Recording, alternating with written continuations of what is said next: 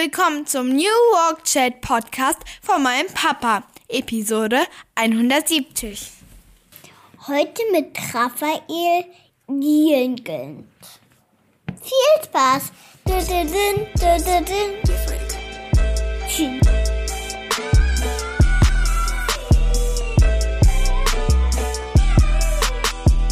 Und damit moin und schöne Grüße aus Rostock City. Herzlich willkommen zurück zum wunderschönen New Work Chat Podcast. Ich bin's Gabriel, moderiere dieses Format seit 2018. Wir sind im fünften Jahr und ich freue mich, dass ein guter alter Stammgast heute wieder bei mir ist Raphael Gilgen. Er ist Trendscout Future of Work Live and Learn bei Vitra. Letzte Woche haben wir uns getroffen in Hamburg.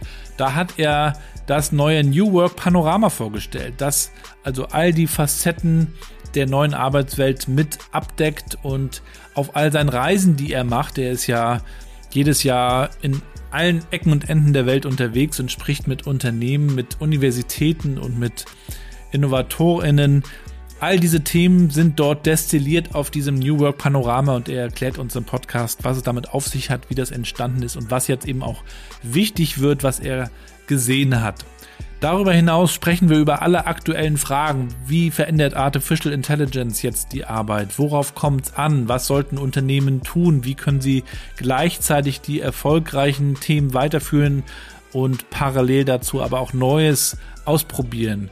Innovationsfreundlicher werden? Wie meistern wir den Fachkräftemangel? Warum gibt es eigentlich in Deutschland so viele Change- und Employer Branding Konferenzen wie sonst nirgends? Und was können wir eigentlich auch von Toyota und dieser Future City lernen, die dort aktuell gebaut wird? All das und mehr im heutigen Podcast. Ich wünsche euch viel Spaß und wir hören uns dann am Ende nochmal wieder.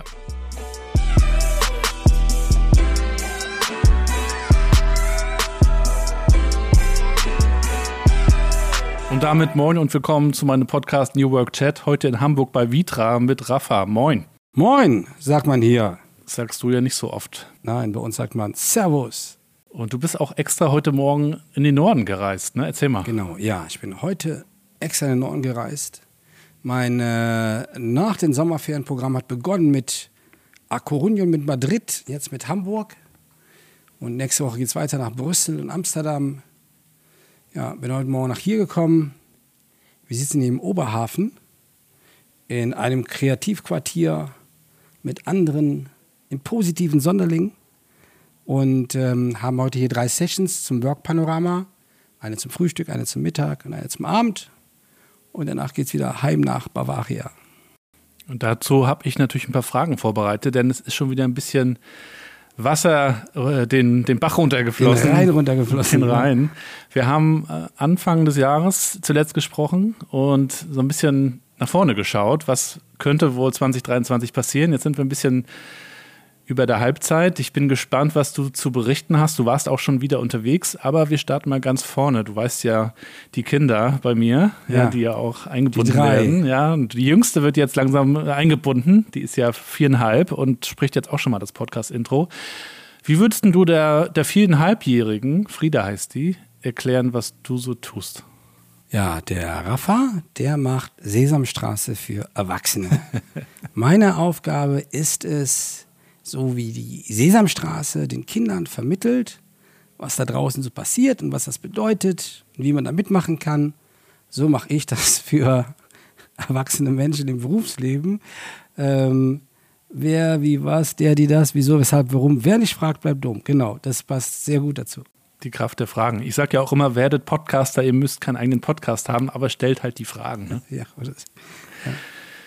Erinnerst du dich noch Anfang des Jahres, als wir gesprochen haben, so deine Prognosen, die du hattest, wie viel davon ist überhaupt noch aktuell? Also eigentlich, ich hätte den im Nachhinein hätte ich ihn nochmal anhören müssen, den Januar, genau, den Start ins neue Jahr. Mhm.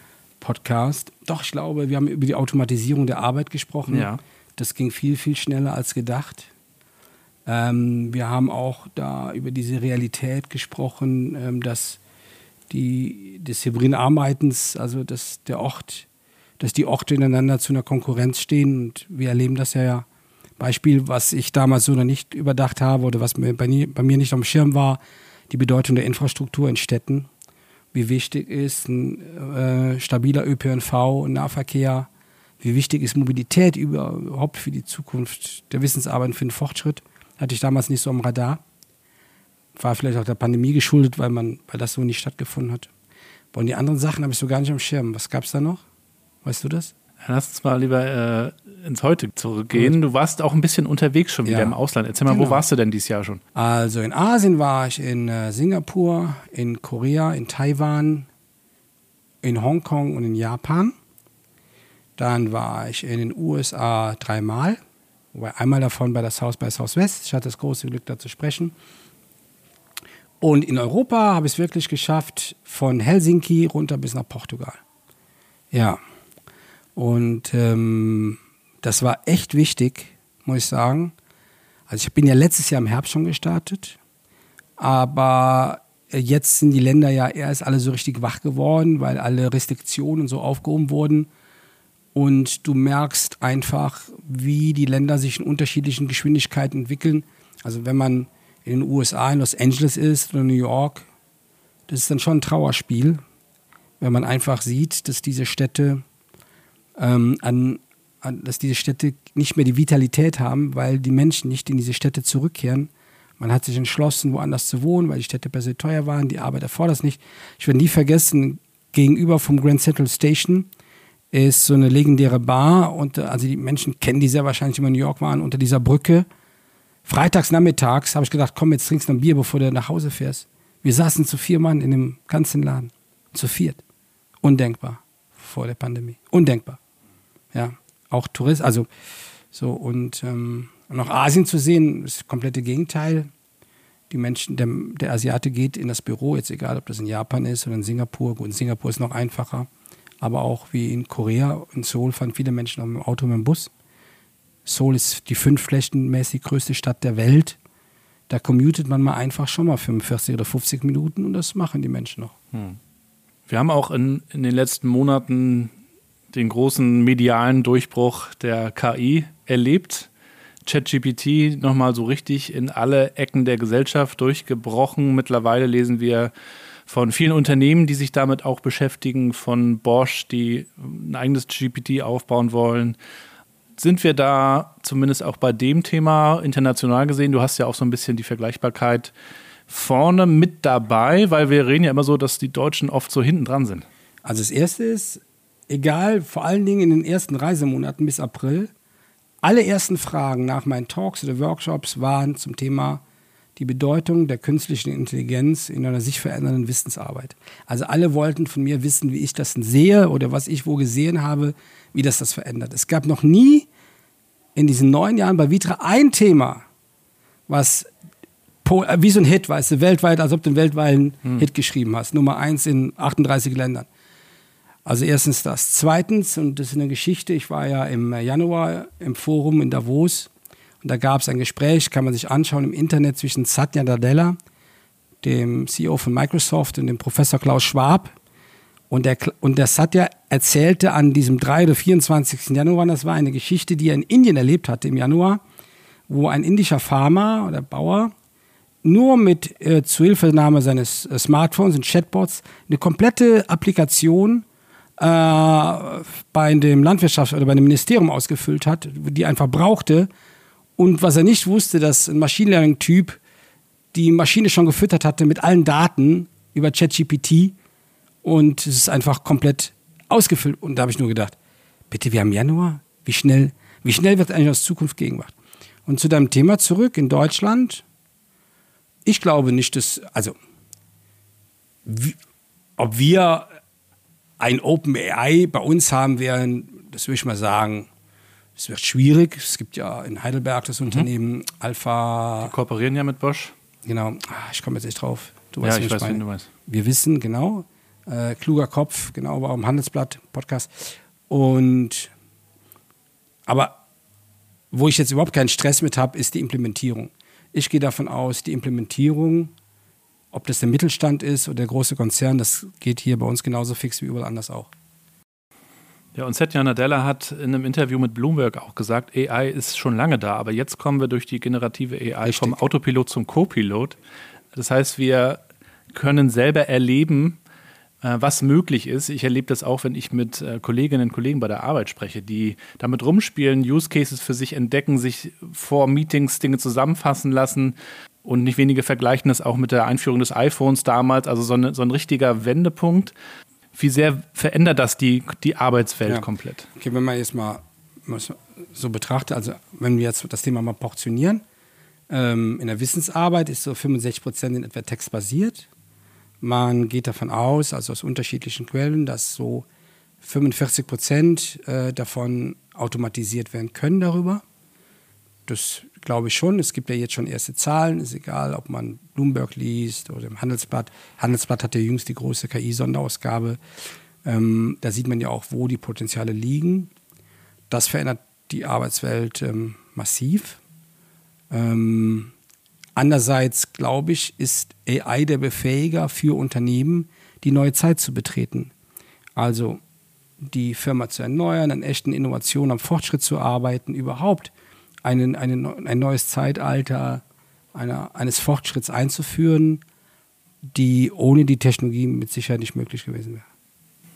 Jetzt gibt es in anderen Ländern, nehmen wir mal China, auch die, die Ansage von oben sozusagen, also auch von der Politik, aber auch verbunden mit Investitionen, mit Summen, die möglich gemacht werden. In Deutschland sieht es ein bisschen anders aus. Da hat man manchmal den Eindruck, da gibt es mehr Hürden, da kommt der Datenschutz nochmal und sagt, es geht bei uns so aber nicht. Äh, stehen wir uns da manchmal ein bisschen selbst im Weg oder ist die Vorsicht angebracht? Ähm, wer jetzt die Zeitung verfolgt und sieht, wo äh, zum Beispiel WorldCoin jetzt registriert wurde, und wo das entwickelt wurde, die auch in den USA nicht stattfinden, weil hat damit mit der Verlässlichkeit, mit der Regulatorik zu tun. Ich würde jetzt nicht sagen, dass die Europäische Union in dem Kontext per se ein Verhinderer ist. Das glaube ich nicht. Aber auf das andere Thema zurückzukommen, wir sind natürlich, wir sind zwar die dritte oder viertgrößte Volkswirtschaft der Welt, aber das Kapital, was bei uns zur Verfügung steht, es ist ja überhaupt nicht vergleichbar mit einem Kapital, egal von welcher Stelle es kommt, ob mhm. das vom Staat kommt wie in China oder ob das Wagniskapital ist wie in den USA. Das kann man überhaupt nicht vergleichen.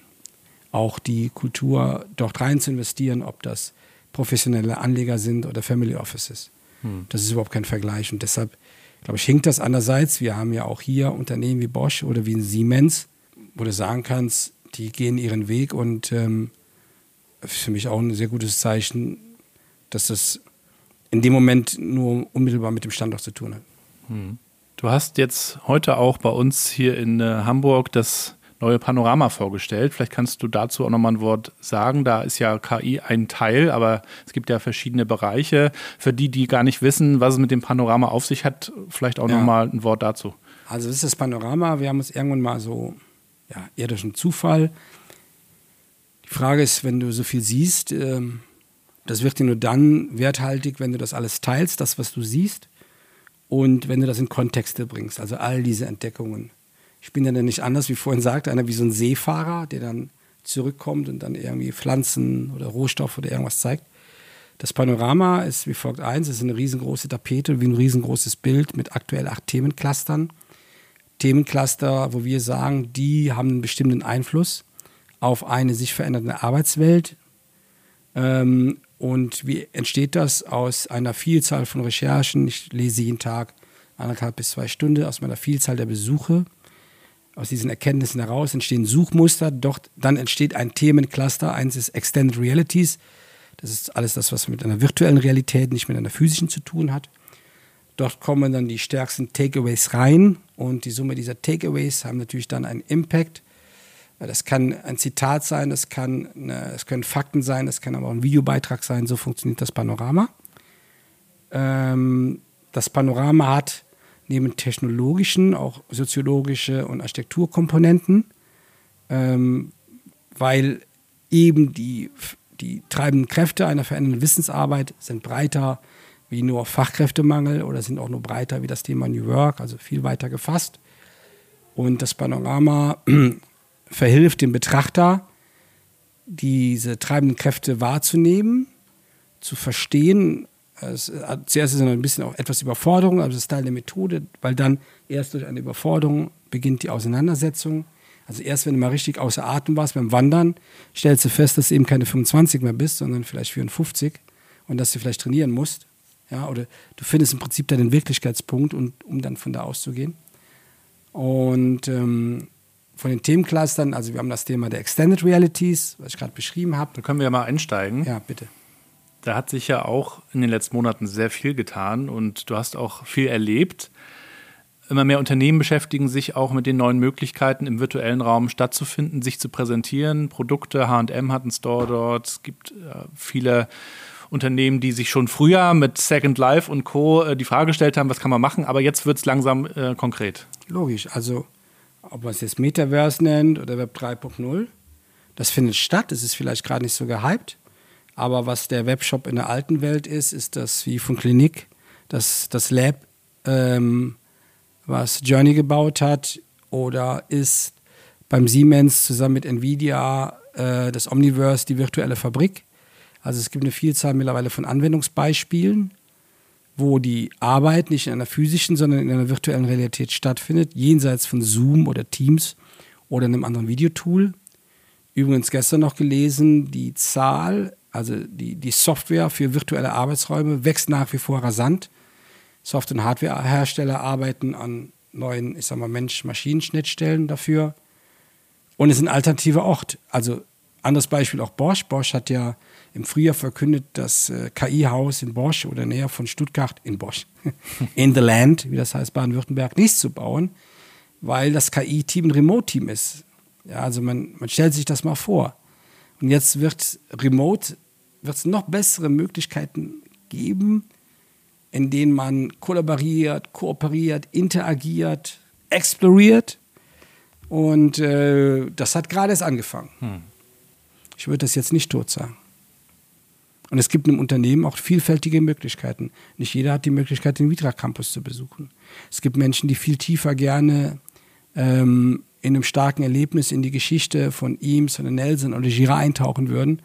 Und dieses Medium wird uns die Möglichkeit geben, den Menschen das anzubieten. Inklusion äh, bietet das am Total, Ende logisch, ja, an. Ne? ja. Das, was ja auch Museen schon in der Genau, Pandemie, Pandemie angefangen haben. So gut wie möglich. Und jetzt hast du ganz andere Möglichkeiten. Ja. Was bedeutet das für eure Arbeit bei Vitra auch? Okay.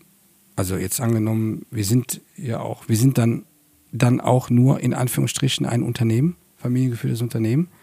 Äh, und so wie wir in die Cloud, in der Cloud sind, so wird bei uns auch künstliche Intelligenz stattfinden. So wird bei uns dann auch irgendwann ähm, das Web 3.0 oder das Metaverse, wie auch immer. Ähm, also werden wir Kunden oder Freunde und Fans die Möglichkeit haben, darüber mit uns zu interagieren. Ja. So, und ich, also ich finde das jetzt nicht besonders, weil irgendwann wird es eh jeder tun. Wir werden ja wahrscheinlich in fünf oder sechs Jahren darüber gar nicht mehr reden. So wie jede Firma eine Internetseite hat. Und wir sehen es ja auch bei den, bei den Jüngeren. Also wenn ich auch an meine Kinder denke, ja, die, die älteste wird 14. Wenn ich der das Handy wegnehme, dann ist schon mal Terror angesagt. Ja, das ist Alarm in der Bude, das kann ich mir vorstellen. Weil die kompletten sozialen Beziehungen, also nicht nur in der Klasse, sondern über, über Distanzen ja darüber laufen. Und ähm, heute ist ja nichts mehr mit Hausarrest, sondern heute ist dann Smartphone-Verbot. Und ähm, das ist es gab ja früher mal, wenn du dich vielleicht erinnerst, auch so Illustrationen, als ob das Smartphone so an die Hand verwachsen ist. Und, ja. und heute ist das Normalität, auch bei den, äh, bei den Jüngeren, die, die so dazukommen, die auch in die Arbeitswelt kommen. Und so wird es für sie, die ja auch in der Gaming-Welt natürlich unterwegs sind, um das auch nochmal so ein bisschen reinzubringen, ähm, auch ganz normal sein, dass sich die beiden Welten verbinden. Wenn du auch deine Vorträge hältst und unterwegs bist, wie erlebst du das? Wie ist so die Resonanz von, von Unternehmen? Ähm, auf das, was ich erzähle? Ja, und auch in diesem Kontext von äh, Räume, die, die wir ja in, in beiden Sphären denken. Ah, ich würde sagen, in weiten Teilen ist das im Rahmen des Vorstellbaren. Ja. Also die Leute sind natürlich, also die Menschen sind überrascht oder mein Gegenüber ist überrascht um die Geschwindigkeit und was es schon gibt, das schon. In dieser Konsequenz ähm, schließen das aber für sich nicht aus. Natürlich sortieren die sich dann in diesen ersten Sekunden der Wahrnehmung, das, was sie sehen oder hören, wie das denn wohl für die sein kann. Aber ähm, ich glaube, dass die Vorstellungskraft diesbezüglich viel mehr ausgeprägt ist, äh, wie das, was wir uns denken. Also ich, das wird sehr wahrscheinlich nicht die Herausforderung der Unternehmen sein. Hm. Am Ende eines Tages. Ein weiterer Bereich auf dem Panorama ist das Thema Talent. Ja, Ja. Wie müssen wir uns da umstellen? Ja, Employer Branding ist so eine Überschrift, die man viel hört. Es gibt unheimlich viele Veranstaltungen, Kongresse, du hast es auch gesagt, also fast in keinem Land eigentlich so viele wie auch bei uns in Deutschland. Ähm, was, was erlebst du da? Ich habe vorhin in meinem Talk gesagt, es gibt kein Land, in dem es mehr Veranstaltungen zum Thema Change gibt und zum Thema Employer Branding wie bei uns. Und dann habe ich dann nach, so nachgeführt, an welcher Stelle sind wir falsch abgebogen. Also warum ist das bei uns so, warum brauchen wir das? Wo haben wir äh, die Menschen verloren, beziehungsweise warum tun wir uns mit der Vermittlung so schwer?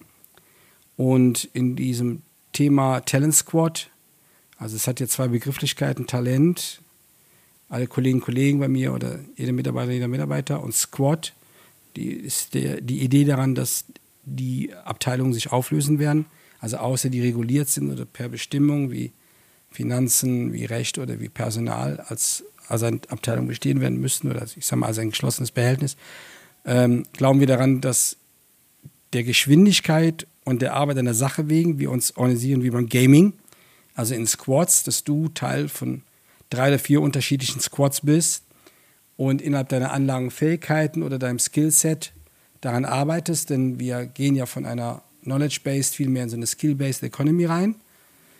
Und dort glauben wir, ist dann die, dieses Thema, die Idee dieser Squad äh, etwas, was sehr greifbar und sehr nachvollziehbar ist. Und es gibt interessanterweise auch erste Reports, weil Innovation hat noch nie wie jetzt auf der gesamten Welt statt. Also die Teilhabe am Fortschritt war noch nie so groß wie jetzt, aufgrund der ganzen Technologien, Tools, die es gibt. Ähm, und weil das Rennen jetzt auf der ganzen Welt eröffnet wird, sind Firmen viel mehr unter Druck. Ein Unternehmen, was von über 150 Jahren vielleicht was für sich programmiert hat, man beachte nur an die Automobilhersteller jetzt, die in China äh, auch zu uns auf den Markt, ich will nicht sagen drängen, aber ihr Portfolio anbieten. Und ähm, wir haben halt diesen Fortschrittsdruck und Innovationsdruck. Da gibt es äh, interessante Studien zu, die im Prinzip das, das RD-Team oder das Innovationsteam neu denken. Und ähm, das ist dann nochmal ein ganzes Stück radikaler. Das geht auch ganz stark in diese Squad-Idee rein. Und du hast vorhin auch in deinem Talk gesagt, dass du einerseits auch die Menschen verstehen kannst, die sich vielleicht auch vorstellen können, weniger zu arbeiten, ja, ob es jetzt vier Tage sind oder wie auch immer. Auf der anderen Seite siehst du auch die großen Herausforderungen, die wir als Land haben, als Gesellschaft, Ja. auch im internationalen Vergleich natürlich. Wie bringen wir denn diesen Konflikt in Einklang, ja, gerade auch vor diesem ganzen Talent-Employer-Branding-Vorhang? Okay. Also ich glaube, was mal gut wäre, ist ein großes Bild aufzuzeigen. Also ein großes Bild aufzuzeigen, was da heißt, okay, wie funktioniert eigentlich diese dritte, die viertgrößte Volkswirtschaft der Welt? Wo sind unsere Absatzmärkte? Mit wem konkurrieren wir? Und was bedeutet und wie viel Innovationskraft auf der einen Seite, aber auch wie viel Produktivität auf der anderen Seite erfordert das? Demgegenüber stellst du dann die Demografie, die, den, die, den Abgang durch die Verrentung von 450 bis fast eine halbe Million Babyboomern ähm, und der nicht vorhandenen Arbeitsmigration. Und dann wirst du feststellen, wir haben auf Dauer ein Problem. Dass die Arbeit, die eigentlich gemacht werden könnte, nicht erbracht wird. Und das bedeutet andere Steuereinnahmen, das bedeutet, äh, das geht auf Infrastruktur, das geht auf, auf, auf, auf, was dann nachher auf den gesamten gesellschaftlichen Vertrag einstellt.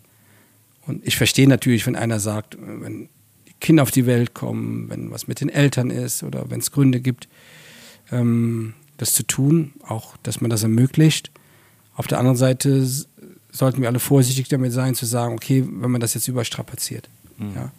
Aber da fehlt, glaube ich, auch einfach die Vermittlung des großen Bildes. Weil wenn, wenn man das dann so betrachtet, dann denken wir auch einmal, was das eigentlich heißt für die Gesellschaft, für die gesamte Gesellschaft. Ja, weil wenn dann manchmal Leute auch sagen, die die Vier-Tage-Woche wird es am Ende nicht richten, die werden ja bei LinkedIn zum Beispiel total zerrissen. Wie kann der nur, aber das Zoom-out fehlt dann manchmal, habe ich den Ja, logisch, Eindruck. aus der persönlichen Perspektive verstehe ich das ja. Ja. ja, Also ich, Raphael Gilgen, arbeite mittlerweile auch nur vier Tage. Jetzt sagen die alle, der Penner. Ja, du hast ja noch einen Hof. Ja, okay. Aber sie sagen, der Penner erzählt ja einen, macht selber nur vier Tage, ja. Jetzt sind meine vier Tage natürlich länger wie, sag mal, wie 32 Stunden. Aber darum geht es gar nicht, sondern, ja, du hast recht, aus, es gibt ja einmal diese Ich-Perspektive, Ja. wo ich für mein Lebensmodell und meine Lebensphase Entscheidungen treffe. Und das andere ist das große Bild, ja. Ähm, ich habe jetzt gar keine Metapher dafür, aber das wäre dasselbe. Du wohnst in einem Dorf, in dem Dorf läuft jetzt gerade das Wasser rein, aber nur weil du ein bisschen höher bist, bleibst du zu Hause und guckst die Sportschau und gehst nicht runter Wassersäcke legen. Nee, das wird sehr wahrscheinlich nicht passieren. Und genau dieses Bild fehlt uns. Ich finde, da gibt es gute Publikationen zu vom Institut der deutschen Wirtschaft, die das aufzeigen. Ich, ich sage ja nicht, dass das bei einer Firma nicht geht. Ich glaube, es gibt Firmen, die kriegen die Arbeit auch locker in dreieinhalb Tagen gemacht. Ja, so. Aber ähm, du kriegst natürlich in vier oder fünf Tagen mehr rausgehauen. Ja, und ich glaube, das ist das, was wir gerade brauchen. Ja, du hast auch den Fachkräftemangel gerade angesprochen. Also ja, die Boomer gehen dann in Rente. Es werden auch nicht in Anführungszeichen genügend Kinder geboren. Ich habe jetzt schon alles getan, was ich konnte mit rein. Wir bedanken uns an dieser Stelle an den Podcast-Gastgeber. Und dann reden wir über Integration natürlich. Wir brauchen also Fachkräfte auch aus anderen Ländern. Und du hast auch in einem Vortrag sehr schön erzählt von Toyota, die also auch eine Future City bauen und dort Ja. auch Integration und, und Zusammenarbeit internationale ganz neu denken. Erzähl mal. Ja, also das ist, ähm, das hat mich selber überrascht. Die, die, die mir folgen, die haben die Geschichte ja vielleicht ein paar Mal gehört. Die Woven City nimmt ja Gestalt an. Man baut seit, dem, seit 2021, baut Toyota dort eine große Forschungsstadt, die die Grundlage für die 14 unterschiedlichen Geschäftsfelder der Toyota Company gibt. Von denen haben nur fünf oder sechs was mit Auto zu tun, die anderen nicht. Das Interessante ist das Woven-Team, also so heißt es heute Woven bei Toyota. Ähm, in Japan gibt es ähm, in etwa 3% der, der Arbeitskräfte in Japan, also ist Arbeitsmigration oder egal ob du jetzt Gastarbeiter nimmst oder Ausländer. Und bei Woven sind es 50 Prozent. 50 Prozent. Und das, weil man natürlich gewusst hat, dass man eine ganz andere Summe an Expertise und Vielfalt braucht, um sich diesen 14 Aktions- und Handlungsfeldern zu nähern. Und wie hat man das geschafft? Die haben super Playbooks gebaut, die findet man heute auf der Internetseite, die Menschen von, aus aller Welt den Einstieg in dieses Land oder auch den Zugang in diese Kultur aus vielschichtigen Perspektiven. Ob das, wo gehen Kinder zum Kindergarten, wo lege ich mein Geld an, kann ich da beten gehen, was mache ich in meiner Freizeit, wie lebt der Japaner, was macht der Expat, ähm, wie kann ich da Sport machen, rauf und runter, das beschrieben haben und das hat sehr wahrscheinlich die Hürde so runtergelegt, dass sie auf der einen Seite die Leute haben und auf der anderen Seite auch ähm, eine entsprechende Verweilzeit, ja. Weil es nützt ja nichts, wenn die Leute nach fünf oder zehn Monaten den Sack hauen und dann nach Deutschland oder die Schweiz oder England, Indien zurückkehren. Ja, es gibt ja schon viele interessante Projekte. Auch der, der Apple Campus gehört vielleicht dazu.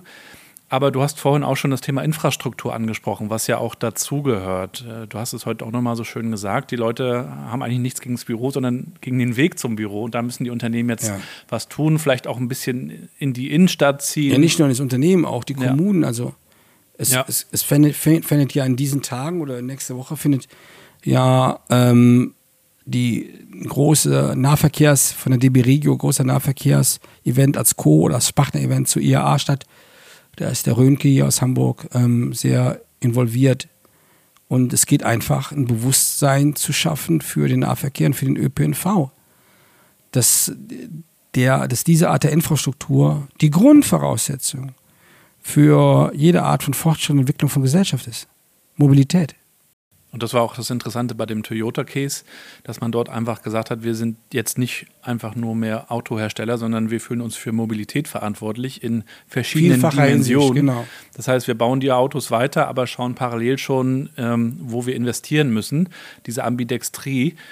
Ich habe ja so den Eindruck, dass das für viele Unternehmen in Deutschland sehr schwer ist, diese Ambidextrie logisch. aufzubauen überhaupt. Ne? Wir hatten diese kleinen Innovation Labs äh, Ja. lange Zeit, die Ja. irgendwie nicht wirklich gewirkt haben, auch wieder abgestellt wurden manchmal. Wie kriegen wir das auf die Straße? Wenn das gestattet ist, würde ich hier auch auf einen Podcast-Beitrag, der woanders gelaufen ist, Klar. verweisen. Ähm, ich glaube, von den Zuhörern kennen Sie wahrscheinlich mindestens 50 Prozent Business Model Canvas. Ich glaube, das Buch ist jetzt gute zehn Jahre alt, bestimmt. Osterwalder. Ja, Osterwalder, genau. Osterwalder war äh, bei Trend One im Podcast, der heißt Innovation geht anders, von Peter von Aspern. Und dort spricht er nämlich über das Thema Exploitation und Exploration, über diese Art der Ambidextrie. Und ähm, also wenn man sich das anhört, dann weiß man nämlich, ob man das tut oder ob man das nicht tut.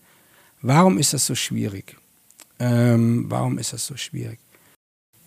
Bis, bisher war ja immer wirklich nur dieses Abschöpfen, Ja, genau. äh, optimieren, Ja, Prozesse das ja- optimieren. ja, das ist ja menschliche- so, da kommen wir okay. ja her. Genau, genau. Das ist ja so, weißt du, wenn du einen Acker jeden Tag bestellen kannst, warum sollst du dich noch da- darüber hinaus plagen, wenn du gut davon lebst? Ähm, wenn man in die Geschichte zurückschaut, gab es immer wieder diese Epochen der Erneuerung, die auf bahnbrechenden Innovationen oder Veränderungen basierten. Und ähm, ich glaube, wir werden jetzt, weil der Druckpunkt einfach stärker wird und die, und die, die treibenden Kräfte, äh, wir werden jetzt viel mehr Unternehmen erleben, die, die dieses Thema der Ambidextrie angehen. Also ich hatte ja vor zwei Wochen noch, hatte ich das Glück bei John Deere, John Deere zu besuchen in zwei Brücken. Also John Deere, ein Unternehmen, die heute ein Drittel der Erdoberfläche beackern, im wahrsten Sinne des Wortes, die nicht Wasser ist, ähm, weiß natürlich, dass in Zukunft mit nur noch einem Bruchteil der Pestizide, mit einem Bruchteil an Kraftstoff den gleichen Ertrag, wenn nicht mehr, schaffen müssen. Und ähm, die arbeiten an dem Thema Precise Farming. Also heute können die auf drei Zentimeter genau, kriegt der Landwirt eins zu eins Landkarten, sieht Saat, Ernteergebnisse. Beim Häckseln werden Proteinwerte ausgelesen, damit nicht das gute Hackgut zum Schlechten geht. Und ähm, das ist so greifbar und damit gelingt es besser, ja. Also das ist, wenn du mit den Leuten sprichst, da schüttelt keiner den Kopf und sagt, was für eine dumme Idee, ja, sondern da sagen alle so, da sind alle dabei. Und ich glaube, es braucht einfach in den Unternehmen diese Cases, die so stark greifbar sind, dass man sagt, darüber lohnt sich nachzudenken, daran zu gehen. Hm. Die guten Geschichten, die du ja auch erzählst. Ja, ja, oder wie dieser Autoversicherer, der dann sagt, Herr Gilgen, wir versichern Sie eben nicht nur, wenn Sie in Ihrem Auto sitzen, sondern wenn Sie in Paris mit dem Leimrad fahren, wenn Sie in Barcelona mit dem Roller fahren, wenn Sie in London im Taxi sitzen, wenn Sie in New York in der U-Bahn sitzen. In dem Moment, wenn Sie, Herr Gilgen, Mobilität, Teilnehmer der Mobilität sind, sind Sie bei uns versichert. So, und das ist genau diese Art der Innovation, die es braucht.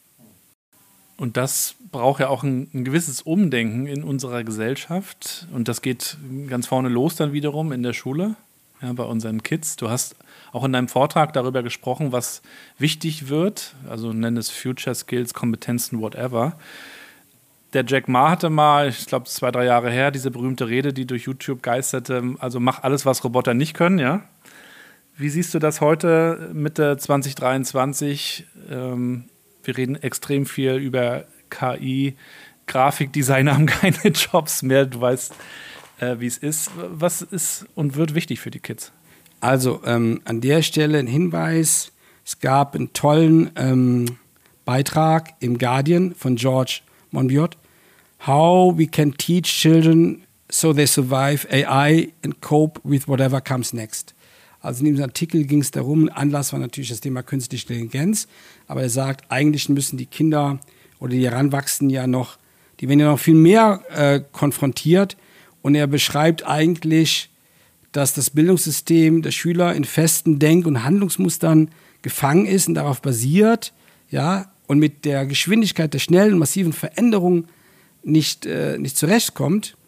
Und auf der anderen Seite bedarf es eigentlich in der Zukunft dieser Metakognition oder Metafähigkeiten, also sind übergrenzende Fähigkeiten wie Selbstentfaltung, soziale Intelligenz, Offenheit, Belastbarkeit, Kreativität, die uns helfen, wieder neue Kompetenzen zu erwerben. Und hier merkt man eigentlich schon, wo das Dilemma ist. Ja? So, ob das morgen oder übermorgen in den Kultusministerien gelöst wird, kann ich mir nicht vorstellen. Ob das in Schulen vor Ort gelöst werden kann, kann ich mir sehr gut vorstellen. Weil eine Schule oder ein Rektor, ein Rektor mit Sicherheit Handlungsmöglichkeit, einen Möglichkeitsraum hat, Ja. der ausgefüllt werden kann. Bei uns Erwachsenen ist das nochmal eine ganz andere Kiste. Äh, unser Denken und Handeln basiert auf implizierten Annahmen. Davon gibt es ganz viele. Was so gerade passiert, das ist wie krank sein ohne Schmerzen. Viele dieser implizierten Annahmen werden kassiert und in Frage gestellt.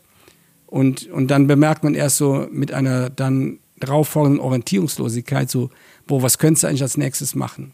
Also wozu ich hier mal einlade, ist, mal so, so Annahmen aufzuschreiben und die auch im Ge- Gespräch mit Kolleginnen und Kollegen, mit Freunden, Familien mal challengen zu lassen. Ja? Und das trainiert dann auch im Prinzip diesen Geist dafür und trainiert auch diese Metakognition. Du bist auf deinen Reisen ja immer am, am, Einatmen, wenn man so will, von extrem vielen Reizen. Du teilst das auf deinem Flipboard, auf LinkedIn und Co. in deinen Vorträgen, aber das alles äh, zu bewältigen, stelle ich mir bei aller Routine, die du wahrscheinlich hast, trotzdem äh, sehr, sehr mächtig und sehr krass irgendwie vor. All diese verschiedenen Geschwindigkeiten, so wie du das ja auch beschreibst, ja, einige leben schon wie zehn Jahre weiter oder auch zehn Jahre zurück. Wir hatten gerade Freunde, die waren in der Türkei im Urlaub, die sind dann aufs Land gefahren und beschreiben also, wie die dort leben wie vor 100 Jahren teilweise. Und dann hast du wieder diese Zukunftsszenarien, dann hast du Zukunftsstädte wie The Line und all das, was du beschrieben hast. Da könnte man ja auch pessimistisch werden und sagen, das driftet alles immer mehr auseinander. Was gibt dir trotzdem Grund zum Optimismus? Okay, zuerst mal können wir ja für unser Privatleben kann ja können wir in weiten Teilen ja für uns mal ähm, festlegen oder vereinbaren mit der Familie, in welcher Geschwindigkeit wir denn leben wollen. Ja, so.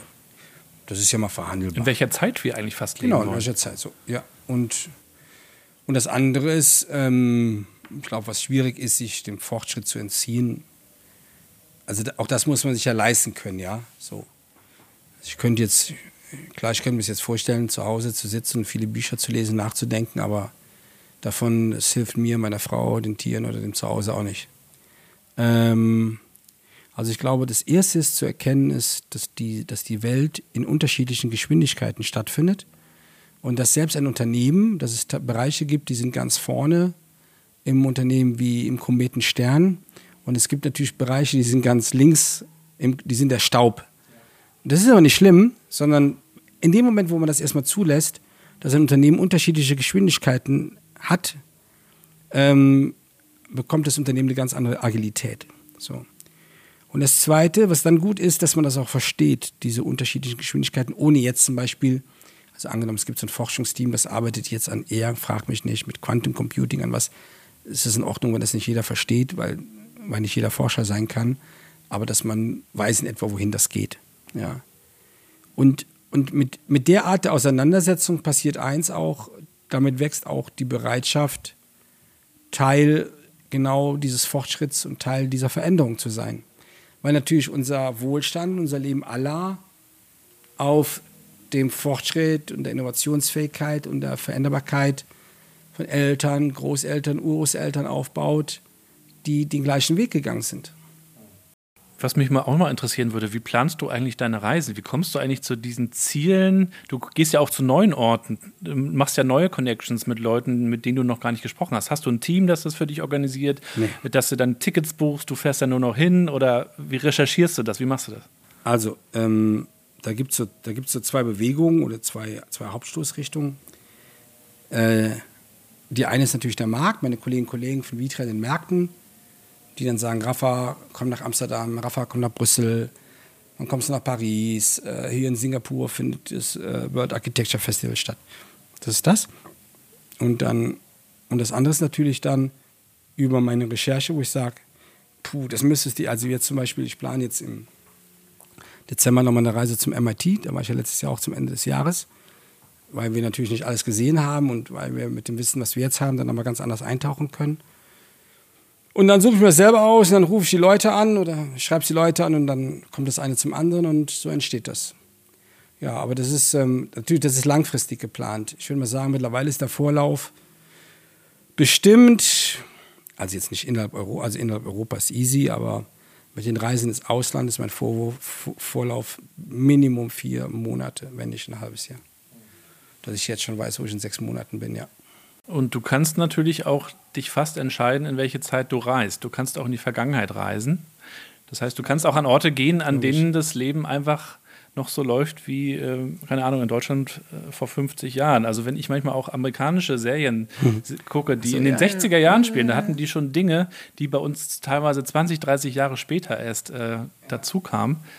Also ja, das, also sag mal, die Vergangenheit, die Geschichte, also ich hatte jetzt wie in Spanien war, habe ich dann den Rest vom Tag frei gemacht und bin dann am Dienstag, habe ich den Prado besucht, eins der wohl bekanntesten Museen der Welt, Weltkulturerbe, drei Millionen Besucher im Jahr, 5000 Werke, irgendwie, glaube, 18 x was rum entstanden.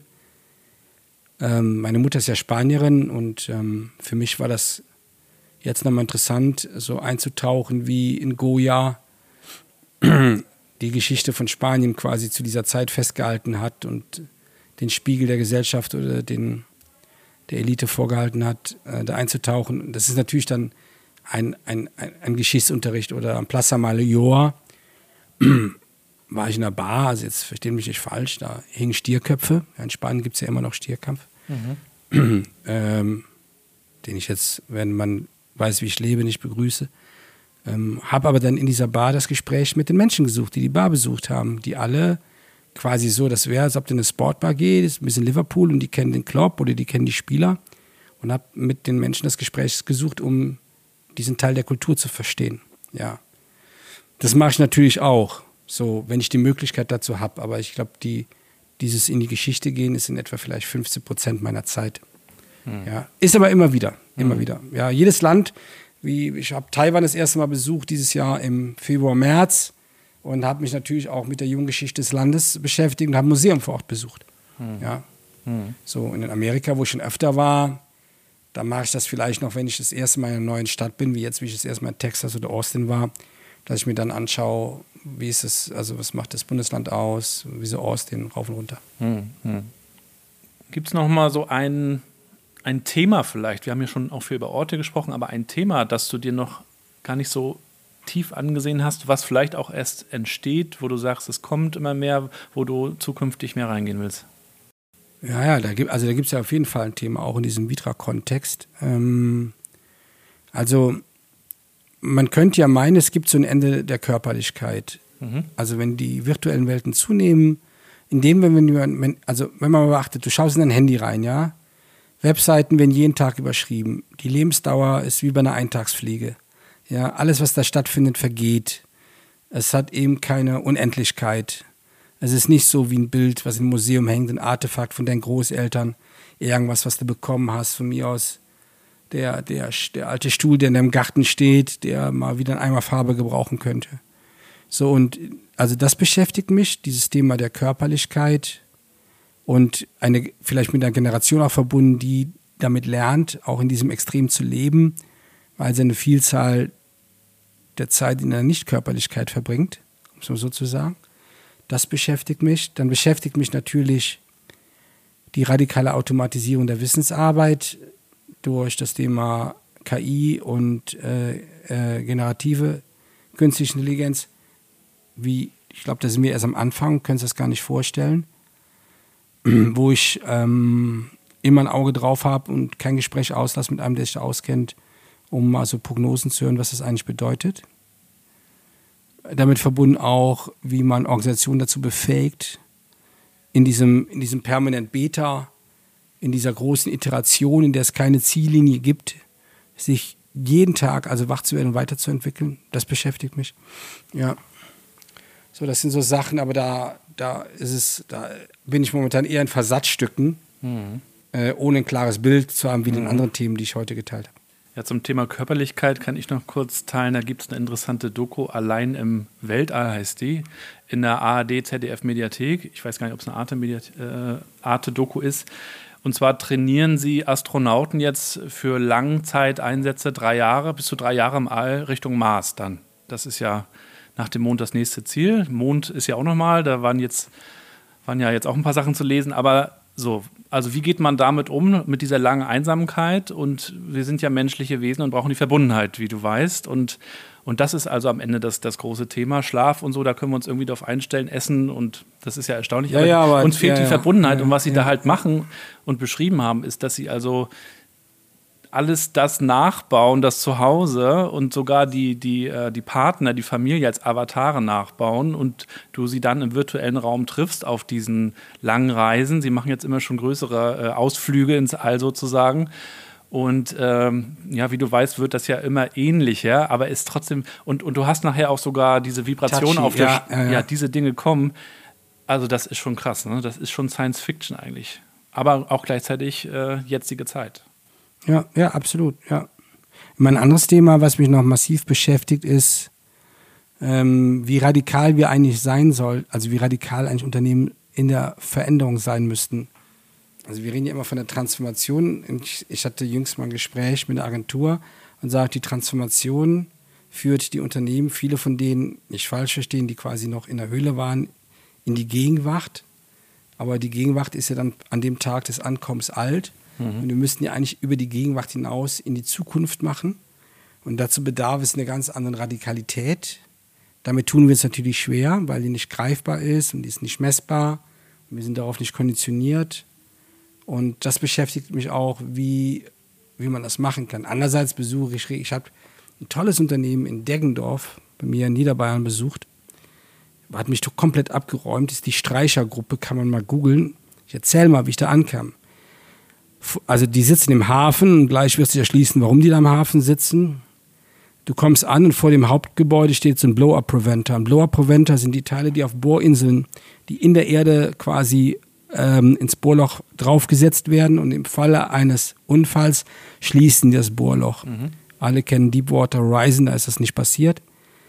Diese Firma kann Blow-Up Preventer Maintenance, also eine Firma aus Niederbayern, es gibt nämlich nicht so viele auf der Welt, die das können, genau. Dann gehst du weiter und siehst äh, die, die genannten, ähm, diese Wellenkarussells, also Kettenkarussell, hä?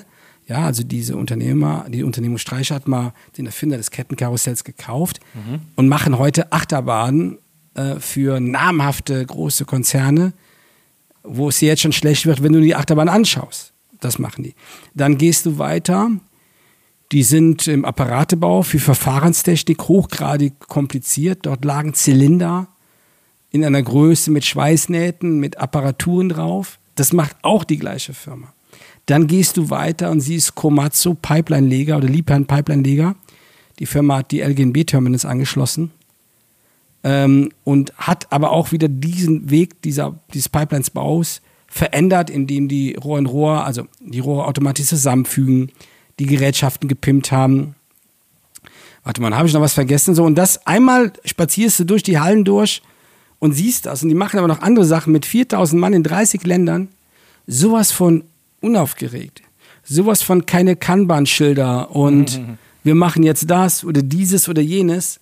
Und du guckst die Typen an, die da in den Hallen sind. Und das sind alles Typen, die für diese Sache brennen. Ich war schockverliebt in das Unternehmen und besuche die auch jetzt nochmal, weil ich die noch besser verstehen will, wie du über die Sache, also wie du die, die, erstens die Diversität der unterschiedlichen Portfolien, immer mit der Idee, wir fangen da an, wo die anderen aufhören. Immer so los Größe 1. So in den Vordergrund stellst, dass das Magnet ist für neue Kolleginnen und Kollegen, für alte Kollegen und dass die Jungs abends nach Hause gehen und sagen, ey, wir haben es drauf. Wir haben auch was bewirkt. Ne? Ich glaube, ja. das ist ja das, was man viel mehr rausstellen sollte. Das Hammer. Nicht so diese Schaubühne, diese Benefits, diese, Ey, null, also, sondern wir machen wir, gute ja. Arbeitsbedingungen, gute Arbeit, aber wir bewirken halt auch was. Ne? Ja, das ist. Wir also verändern war, was. Ich war komplett, wie ich nach Hause gefahren bin, ich war komplett platt. Letzte Frage oder letztes äh, kleines Thema. Ähm, der Begriff New Work, der der viele in Deutschland ja so beschäftigt. Ich sehe den ja so als Einflugschneise, um sich überhaupt mal über Arbeit und Zukunft der Arbeit zu unterhalten. Aber der kommt ja auch aus, aus der Geschichte heraus von diesem Philosophen Friedhof Bergmann, der gesagt hat, mal schauen, wie sich die Dinge entwickeln. Vielleicht müssen, müssten wir irgendwann gar nicht mehr so viel arbeiten, wenn Roboter das tun. Jetzt reden wir über künstliche Intelligenz. Ob das erstrebenswert ist, ist ja die eine Frage, weil wir brauchen ja irgendwie auch etwas, was uns äh, ja, befriedigt tatsächlich auch und, und mhm. uns hilft, uns ja. zu entwickeln als Menschen. Aber auf der anderen Seite siehst du schon auch eine Zukunft, wo wir einfach weniger arbeiten, weil wir es einfach nicht mehr müssen, weil es uns abgenommen wird. Also zudem noch, ich finde leider nicht mehr, ich glaube, es war meine Tat, ich habe, ich suche diesen Beitrag, es, der hieß Mann in Freiheit, es ging um Aristoteles und da ging es darum, weil damals die, ich sag mal, die gebildeten Intellektuellen, die haben ja damals nicht gearbeitet, Arbeit war ja für die anderen da. Mhm. Und dann ging es um diesen Mann, wann ist man wirklich ein freier Mann, in, im Sinne von wirklich frei. Und ähm, also es gibt ja einmal diese philosophische Diskussion der Frage danach. Und es gibt natürlich diese gesellschaftliche im Sinne einer Grundordnung und eines gesellschaftlichen Vertrages. Tja, also. Das ist auch gar nicht so einfach. Was ich glaube ist, ja, wir werden, also ein also ein Grundeinkommen, ob das bedingungslos genau. oder Bedingung ist, sowas wird es geben. Das schließe ich überhaupt nicht mehr aus. 0,0. Auch in, weiß ich, in weiten Teilen der Welt. Punkt. Es kann sein, durch, durch, die, durch die Demografie, dass wir, dass wir am Ende doch vielleicht mehr Arbeit haben, als man sich das vorgestellt hat, weil wir einfach weniger werden. Mhm. Ähm, das kann sein. Was natürlich eine große Frage ist, ob eine neue Arbeit entsteht. Also ob eine wirklich, ob, ob durch diese Befreiung von Routinen und von Alltag, durch äh, Soft- und Hardware was Neues entsteht, das ist eine große Frage, da habe ich keine Antwort drauf. Unterhalten wir uns Ende des Jahres drüber. Da unterhalten wir uns Ende des Jahres drüber, ja. Aber du, was natürlich auch gerade ein Modell ist, ist, dass viele Menschen, also es gibt gewollt nach der Rente weiterarbeiten, es gibt auch ungewollt Ja. weiterarbeiten und hier sieht man eigentlich auch erstmal, wie groß der Möglichkeitsraum ist, Mhm, ja, das zu tun. Rafa, herzlichen Dank. Bitte Du bist gerne. heute viel am Reden. Drei Sessions, drei Vorträge, zwischendurch noch ein Podcast. komme ich nach Hause und dann habe ich nichts mehr zu sagen. Das ist meine Frau auch entspannt. Ding. Herzlichen Dank. Wir, äh, wir sprechen uns wieder. Entweder hier bei Vitra oder vielleicht kommen wir auch mal in, ins Museum eigentlich, müssen wir mal bei euch. Wir machen die, wir bestreiten vielleicht den Jahresanfang auf dem Vitra Campus. ja, den musst du mir mal zeigen. Der Den übrigens, Ich ja noch kann ich nur sagen, der wirklich, alle, die ihn den ersten Mal sehen, sind einfach. Das ist so, weißt du, es gibt ja viele, ich sage ja den Leuten immer, wenn die mich einladen, so, da provoziere ich sie immer, ich sage, boah, langweilt mich nicht. Also egal, was jetzt die Firma macht. Und dann hauen die ein volles Programm aus, so, ne? So wie bei John Deere zum Beispiel, wo ich denke, boah. So, und, und bei uns ist wirklich, du bist bei uns und denkst nur, wow, was ist das? Und dann passiert in der Regel eins, dann schreiben mir die Leute, ich bin mit meiner Frau da, ich bin mit meinem Mann da oder wir sind mit der ganzen Familie da dann irgendwann und schicken dann ein Bild. Ja. Kommt vorbei, lohnt sich. Ja, das machen wir. Rafa, du hast heute noch eine Session. Ich hoffe, du wirst nicht heiser. Nein. Vielen Dank und bis bald, ne? Mach's gut. Sagt man jetzt auch Moin, auf Wiedersehen oder sagt man? Nee, dann, äh, was sagt man denn? Ja, du kannst hier natürlich zu jeder Tageszeit Moin sagen im Norden, aber zum Verabschieden Macht's gut, bleibt gesund. Macht's gut. Ciao. Ciao.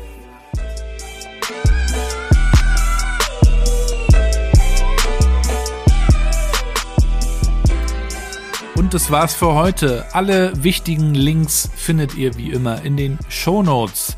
Unter anderem das LinkedIn-Profil von Raphael, das Flipboard von Rafa, dort teilt er alle wichtigen Artikel, die er liest und er liest wirklich viel.